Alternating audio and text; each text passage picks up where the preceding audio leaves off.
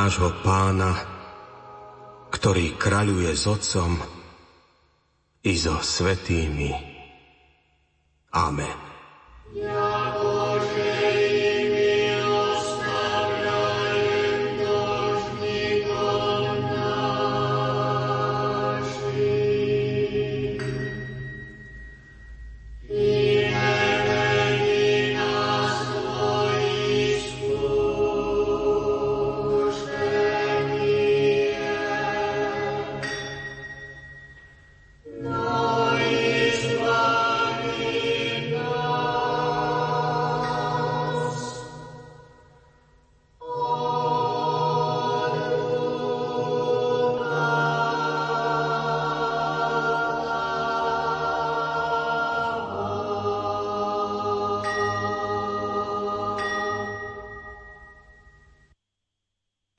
Skončila sa pôvodná rozhlasová hra Solúnsky bratia, ktorú pre Rádio Lumen napísali Rudolf Neumann a Alois Čobej. Počuli ste v nej hercov slovenských divadiel a rozhlasovej skupiny Rádia Lumen v tomto obsadení. Cyril, Jozef Novotný, Metod, Ľubomír Holčík, knieža Rastislav, Štefan Šmihla, Gorast, Michal Ďuriš, mních Záboj, Daniel Výrostek, biskup Arnulf, Michal Nikodem, knieža Koceľ, Ján Haruštiak. Na realizácii hry sa podielali majster zvuku Marek Grimovci, hudobný redaktor Imrich Šimik a režisér Alois Čobej.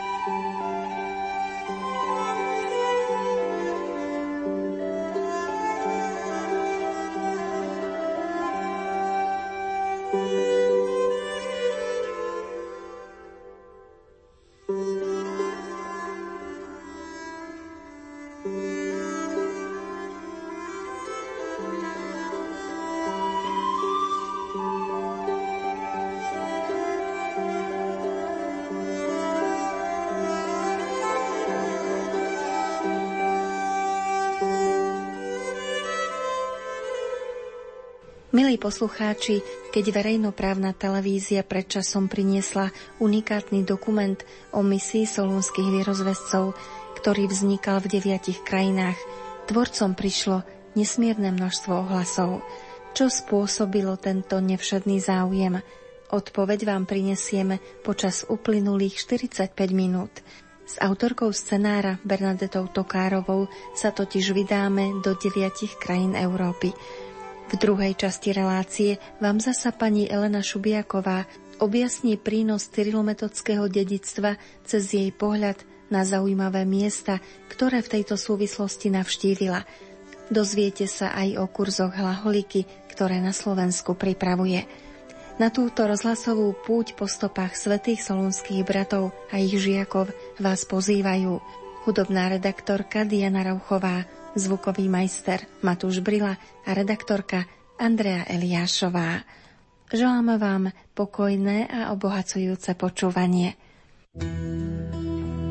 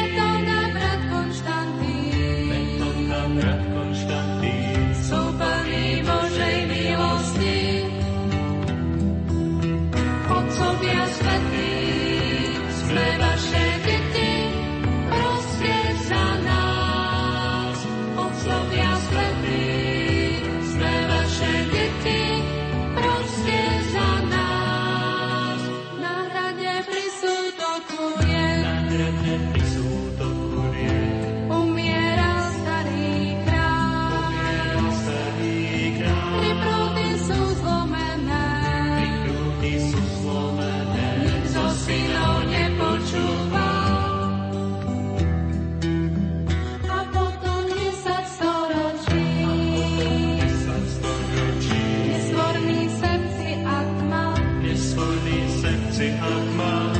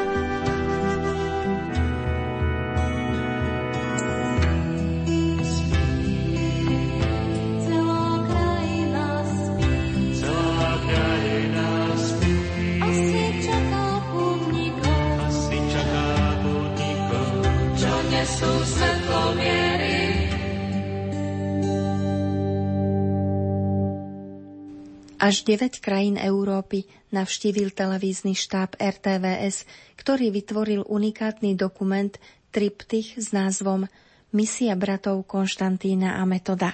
Tvorcovia prešli 9000 kilometrov, navštívili 23 rôznych bazilík a kostolov, niekoľko múzeí i vatikánske tajné archívy.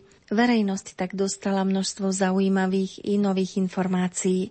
V sérii troch 52-minútových filmov vystupujú významní historici, archeológovia, jazykoveci i medievalisti. Autorka scenára pani Bernadeta Tokárová dielo dva roky pripravovala. Spočiatku sa dokonca zdalo, že film sa k divákom ani nedostane pre nedostatočne vytvorené podmienky k nakrúcaniu. Napokon sa však všetko obrátilo na dobré. No a pani Bernadeta Tokárová nám o tom prezradila. Dokumentárny triptych Misia bratov Konštantína Metoda je naozaj jedinečné audiovizuálne dielo práve v tom, že sa snaží priblížiť e, divákom miesta, na ktorých pôsobili a kde účinkovali svätý Cyril a svätý Metod, ale zároveň prináša aj originálne rukopisy, ktoré súvisia vlastne s dejinami starých Slovákov a ktoré sa zachovali. K takým napríklad patria Fulské anály, kde je zmienka o Rastislavovi, v podobe teda Rastic a o jeho sídle, ktoré mal na Devíne. Spomína sa to vo Fulských análoch ako Dovina, ktorú vlastne oblahol král Ludovik Nemec, keď chcel zamedziť tomu, aby sa Rastislav orientoval v politike na východnú sféru vplyvu. Zároveň sme prvýkrát divákom mohli sprostredkovať originál buly Jana VIII. Industrie Tue z roku 880, ktorá je dodnes zachovaná a nachádza sa vo Vatikánskom tajnom archíve, čo vôbec nebolo jednoduché získať, pretože Vatikánsky tajný archív obyčajne neposkytuje televíznym štábom možnosť nakrúcať svoje dokumenty a preto sme boli veľmi radi, že práve vďaka pani profesorke Emily Hrabovec sa nám podarilo do tohto Vatikánskeho tajného archívu sa dostať a tento súhlas pre nakrúcanie získať. Zároveň sme boli aj vo Vatikánskej knižnici, kde sa nachádza jedna z najvzácnejších a teda najstarších cyrilometodských pamiatok literárnych napísaná hlaholikov. Je to Asemanov kódex. Naozaj dotýkať sa týchto dávnych starých vecí bolo pre nás veľmi prínosné a veľmi priam až magické, by som povedala, pretože naozaj prvýkrát sme mali možnosť tieto veci priniesť širokej verejnosti. A myslím si, že aj dostatočne analyticky sme sa tomu venovali a vysvetlili mnohé veci. Ste autorka scenára. Ako vlastne vznikla taká myšlienka urobiť takéto dielo? Predpokladám, či ste laicky, že ste možno vychádzali aj z toho, že sme mali nakrútené dosiaľ u nás najmä také staršie typy dokumentov a že sa žiadal možno získať aj určitý taký nový pohľad na to dielo Cyrila Metoda. Milím sa, že toto bol ten dôvod, ktorý vás viedol, alebo ešte niečo iné? Hlavným dôvodom bolo jubilejné výročie, 1150. výročie príchodu svätých Cyrila Cyrila Metoda vlastne na územie vtedajšej Veľkej Moravy. My sme sa asi 2-3 roky pred týmto jubileom začali touto myšlienkou zaoberať a uvedomovali sme si, že je potrebné, aby sme priniesli k tomuto výročiu dokumentárny film. Žiaľ, nepodarilo sa nám to, pretože vtedajšie vedenie neprejavilo o danú tému záujem, nevytvorilo nám podmienky na to, aby sme ho mohli realizovať. V redakcii duchovného života Slovenskej televízie sme vyrobili niekoľko dokumentov, ktoré sa venovali tejto problematike, ale bolo to ešte pred rokom 2000 a neboli také analytické, neboli také rozsiahle, mali väčšinou 26 minút. Okrem toho sme si uvedomovali, že za to obdobie tu tiež vznikli niektoré nové poznatky, ktoré by bolo zaujímavé divákom sprostredkovať. No, musím povedať, že tie ohlasy naozaj boli veľké a boli pozitívne a prekvapili ma. V tom dobrom zmysle slova, naozaj najmä odborná, ale aj laická verejnosť eh, nám vyjadrila veľký obdiv a najmä veľký záujem o túto tému. Ten dokumentárny film si pozreli aj takí ľudia, o ktorých by som si myslela, že ich to nebude zaujímať.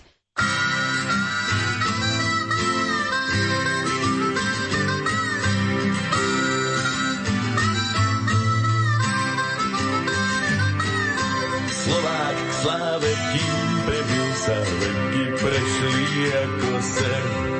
Tisíc rokov nezmenil sa, zrúd nepustil túto zem. Videl svetých vierozvescov, videl padnúť pri vinu, hej slovenských vierozvescov, ešte k srdci priplynú.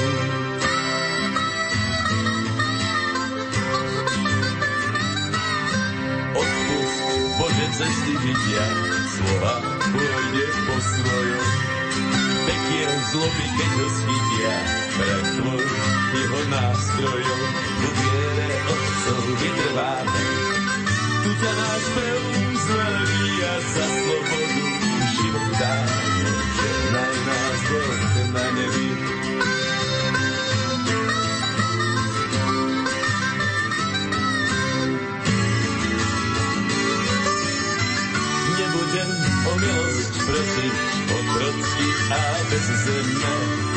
Svoje zjať a svoje kosti, vládu do rúk vezmeme.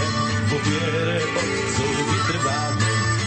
Tu ťa náš pev zvelebí a za slobodu život dáme.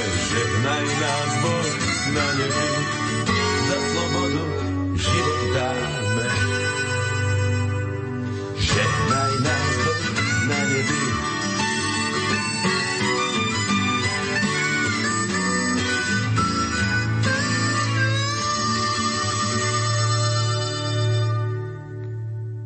Prezrate ako autorka scenára, že keď ste natočili toto dielo, čo bolo také pre vás najprekvapujúcejšie možno zistenie, čo sa týka poznania tej misie svätých Cyrila Metoda, že čo vás osobne tak najviac zasiahlo? Ja som si rešerše na napísanie scenára pripravovala asi tak dva roky. Som sa s touto témou zaoberala a naozaj som si myslela neskromne, musím priznať, že o tejto problematike viem všetko. No ale samozrejme nie je to tak. Mnohé veci aj pri nakrúcaní ma zaskočili a najmä naši respondenti, s ktorými sme nakrútili 12 hodín rozhovorov, na túto tému mi naozaj ponúkli ešte nové iné pohľady, ktoré povedzme som sa ne, nedočítala alebo ktoré mi možno ušli. Čiže Mňa najviac prekvapila v tom pozitívnom zmysle slova interpretácia alebo snaha našich odborníkov o interpretáciu nezaujatú, o kritické posúdenie e, zachovaných prameňov faktografií, e, ktoré naozaj, keď e, zhodnotíme z tohto uhla pohľadu, tak e, musíme mnohé predtým zaužívané interpretácie korigovať. A to nenarážam naozaj teraz len na tie interpretácie komunistického režimu, ktoré teda vieme, aké boli, že neuznávali Cyrila metoda ako vierozvestov, ale iba povedzme ako literátov a podobne ale aj niekedy taký zaujatý pohľad tých eh, východných cirkví, ako by som povedala. Čo nové, teda z hľadiska poznania tejto misie, prináša váš triptych, myslím napríklad, čo nenájdú žiaci napríklad v učebniciach dejepisu? To ja presne neviem, čo nemajú žiaci v učebniciach dejepisu, lebo nepoznám tie učebnice. Ale taký zaužívaný stereotypný pohľad napríklad na Svetopluka bol aj to, že on vyhnal metodových žiakov z územia Veľkej Moravy, ale v skutočnosti vie v životopise, ktorý napísal e, jeden zo sedem početníkov, svätý Kliment, v tomto životopise vlastne spomína alebo uvádza, že knieža nebol doma, keď sa toto dialo. Bolo pre mňa zaujímavé dozvedieť sa, že prečo bol Viching posadnutý takmer nenávisťou voči arcibiskupovi Metodovi. Viching ako nitrianský biskup bol vlastne podriadeným Metodovi, ale neustále voči nemu intrigoval. A pán profesor Imo Eberl z Tübingenskej univerzity v Nemecku túto problematiku veľmi zaujímavo objasnil, že Viching mal pravdepodobne záujem o kariérny postup a videl sa na stolci arcibiskupa v Salzburgu. Možno aj to bol teda ten jeden z jeho dôvodov, prečo bol voči metodovi taký zaujatý.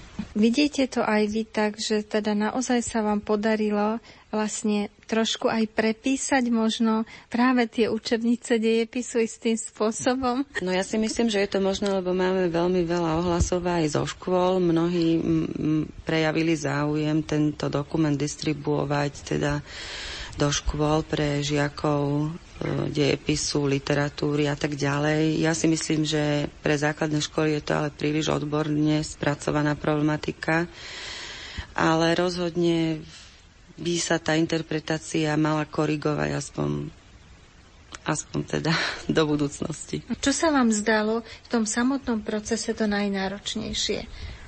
Ja by som ale hlavne chcela zdôrazniť, že bez ústretového prístupu nášho pána programového riaditeľa Tibora Búzu, ktorý nám dal zelenú, by sa vlastne nebolo nič mohlo zrealizovať.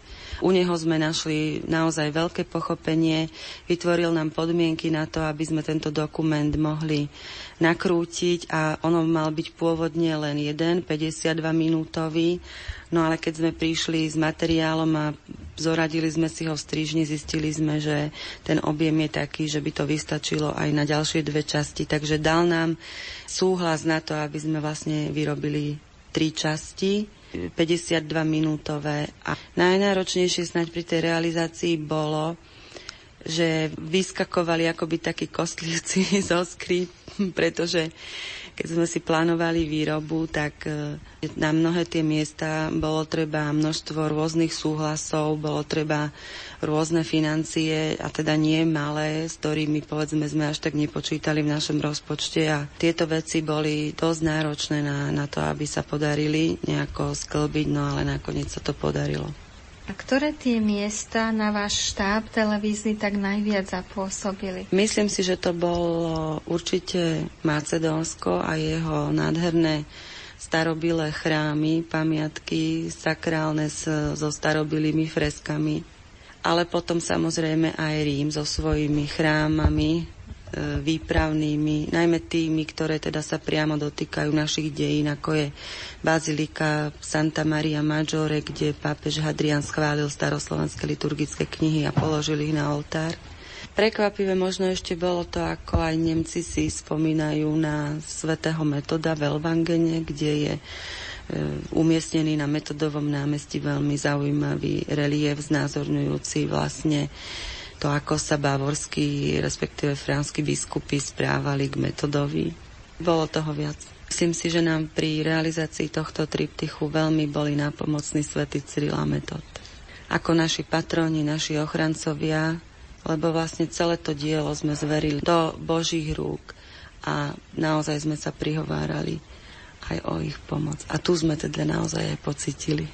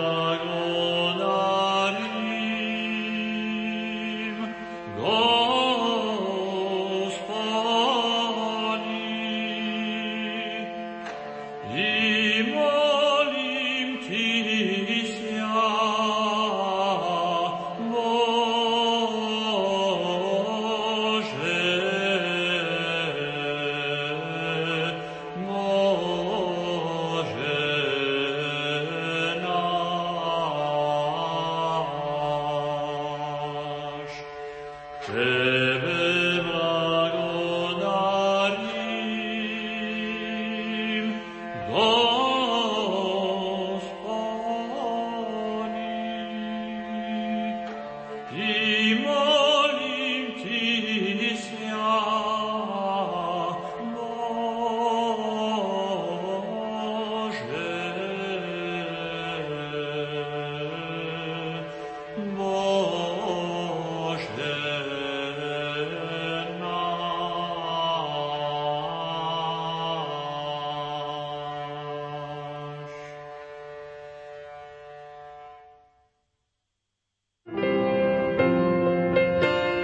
Katolícke rádio Lumen. Svetlo a pokoj do vašich príbytkov.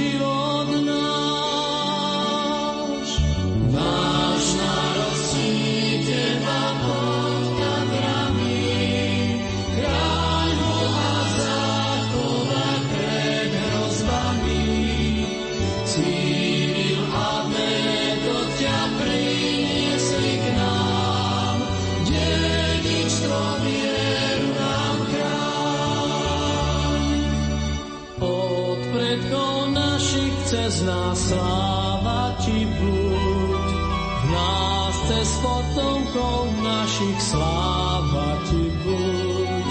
Sláva Ti za to, Bože, sláva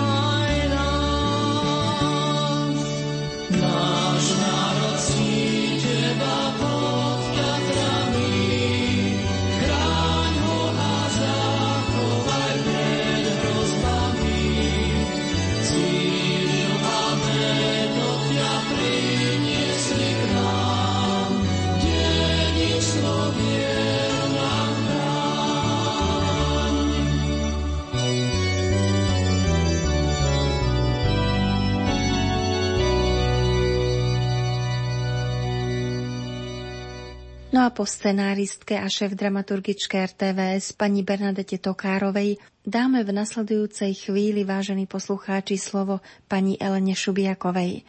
Zavedie nás do obdobia hlaholiky, vzniku prvého písma Slovanov, Slovákov. Táto dáma na Slovensku organizuje nevšedné kurzy hlaholiky, o ktoré je, chvala Bohu, záujem.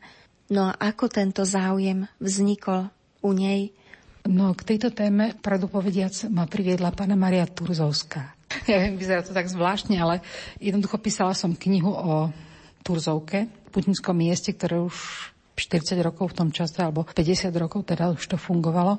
Jedným z atribútov Turzovky je pána Maria milostivý obraz kráľovnej Turzovky, ktorý je taký veľmi netypický a netradičný z pohľadu Slováka alebo zo slovenskej ikonografie tohto druhu, takže Zaujímavý je ten obraz tým, že odev tej Pany Márie je taký západný štýl a koruna je taký východný štýl, alebo taký No proste mi to pripadalo ako ruská koruna. A naozaj som potom neskôr, keď som potom patrala, tak som zistila, že tá koruna patrí, alebo teda ten typ koruny napríklad takmer identicky mala Katarína Veľká ruská cárovna. Takže jednoducho bolo to veľmi zaujímavé prepojenie východu so západom a vtedy mi to tak nejak skrslo taká myšlienka, že to, to mi pripomína Cyrila metoda, lebo to je tiež také akoby prepojenie západu s východom. A keďže bohužiaľ v škole sme sa o Cyrilovi veľmi neučili, alebo len veľmi málo, tak som si musela už ako dospelý človek prečítať, alebo teraz som sa postarala o to, aby som sa dozvedela, kto to ten Cyril Metod bol. Čítala som knihy a hlavne životopis Cyrila, potom aj metoda. A veľmi ma to očarilo. Bolo to také úžasné, že som sa od Cyrily začala venovať len Cyrilovi a metodovi. No a vlastne to ma priviedlo na tú, na tú myšlienku jeden úryvok z toho životopisu, kde sa píše a Boh zjavil filozofovi slovenské písmená. A toto bola taká zaražajúca myšlienka, že som si povedala, no tak toto, akože, tak to len tak, len tak je to tam napísané, že to má byť len taká pekná metafora, alebo o čo vlastne ide. A čím viac som sa teda o to zaujímala, aj o to písmo, tak sa mi potvrdzovalo, že nešlo o metaforu. A dneska môžem povedať, že, že hlaholika je unikátne písmo, unikátne kresťanské písmo, ktoré akoby v kocke zahrňa celé evanielium, alebo hlavné myšlienky Nového zákona slovo sa stalo telom, písmeno S. Má tvar človečika a, a zároveň je charakterizované pojmom slovo. A keď sa pozrite na to písmenko S, ktoré má hlavičku a teličko, tak hneď vás, slovo sa stalo telom. Nádherne symbolicky zobrazené hlavné myšlienky Nového zákona. A teda nie len to, samozrejme, je tam toho mnoho viacej. Vy chodíte vlastne po Slovensku, organizujete pre ľudí tie hlaholské akadémie. Prezrate, pani Šubiaková, z toho doterajšieho poznania, z tých skúseností, je záujem Slovákov o tento spôsob vzdelávania aj určitej takej aj duchovnej výchovy? No tak sú dva druhy. Niektorí sa o to zaujímajú vyslovene ako z takého duchovného hľadiska, ale dosť veľa ľudí sa o to zaujíma z takého historického hľadiska, čo je oboje veľmi dobre. Ponúkame ľuďom, aby teda sa nielen naučili fyzicky ovládať to prvé písmo Slovákov. By to mala byť taká nejaká samozrejmosť, aby každý Slovák ovládal to písmo, aby ho poznal, aby ho vedel rozlišiť medzi inými písmami a samozrejme, aby ho vedel aj používať.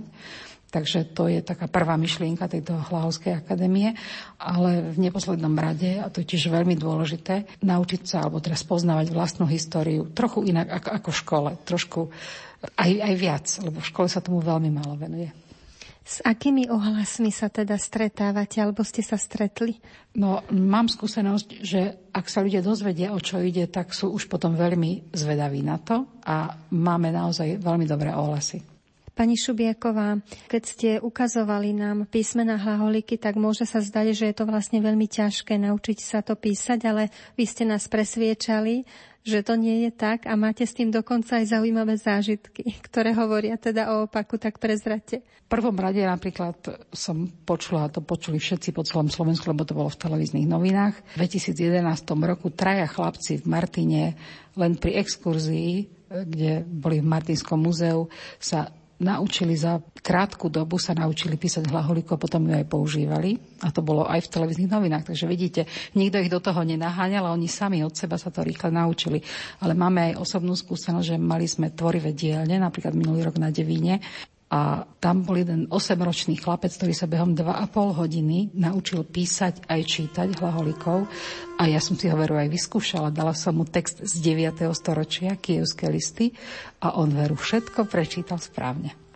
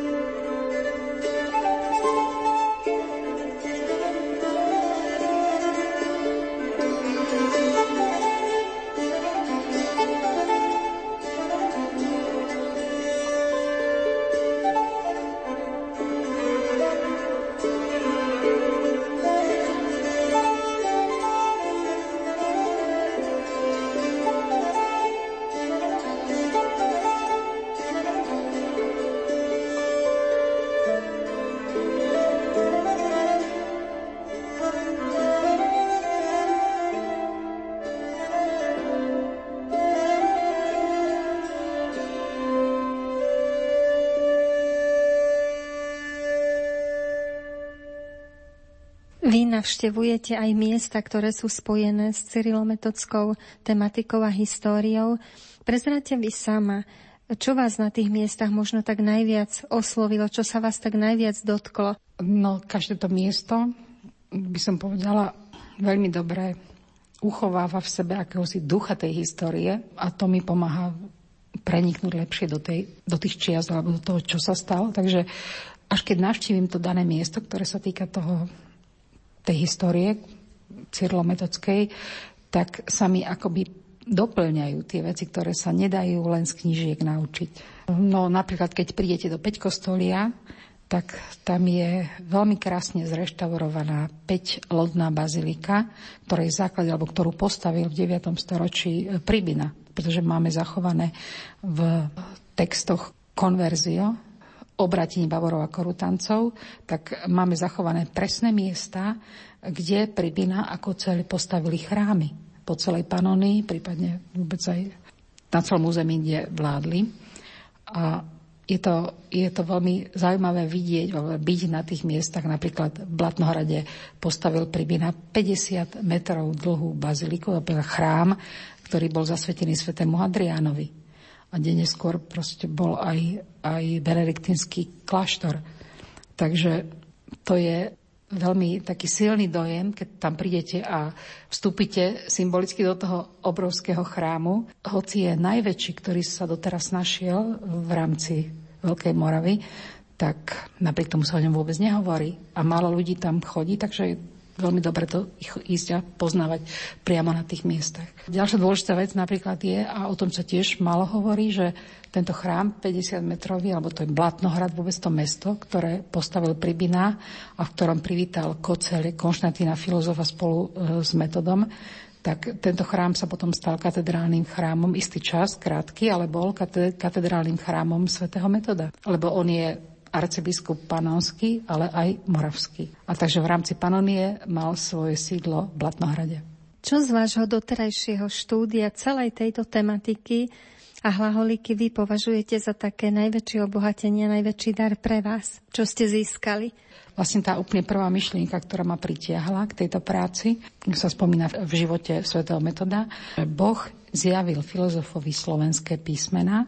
Ukázalo sa, že tie písmena naozaj sú veľmi výnimočné. Celá tá abeceda je veľmi zaujímavá. Z toho ale vyplýva jedno veľmi dôležité poznanie, čo Boh sledoval, prečo Boh urobil takú osobitú vec, že Slovakom zjavil písmena. A myslím si, že Výborne to zhrnul práve pápež Jan Pavel II, ktorý Slovákom v roku 1996 na ich prvej národnej púti, kde celý národ sa mohol slobodne ako prísť do Ríma, tak tam im povedal, Slovensko, ty máš veľmi dôležitú úlohu v budovaní Európy 3. tisícročia. Ste povolaní ponúknuť dar svojej viery v Krista a oddanosť Pane Marii. Povedala by som, že pápež Jan Pavel II akoby uzavrel alebo teda dovršil týmto svojim poslaním Slovákov testament, alebo tú poslednú modlitbu, ktorú sa modlil Konštantín filozof, už ako reholník Cyril.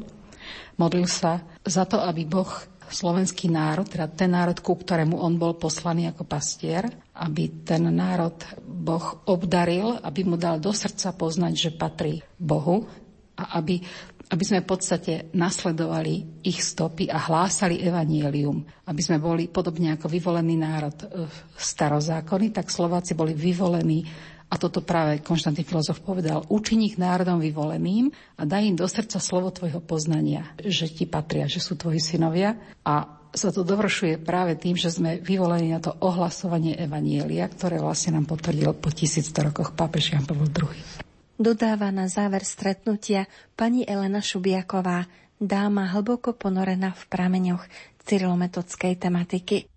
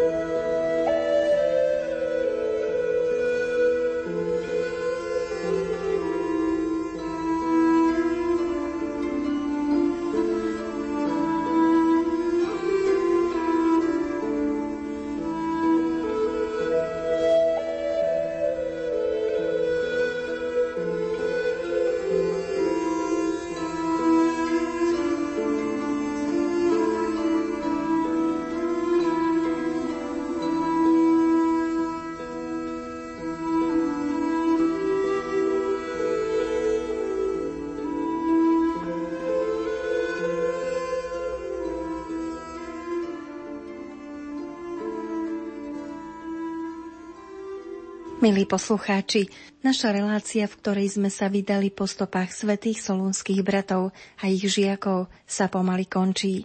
Nech množstvo informácií, ktoré sme vám priniesli, slúži ako podnet k ďalšiemu prehlbeniu záujmu o cyrilometodskú tematiku.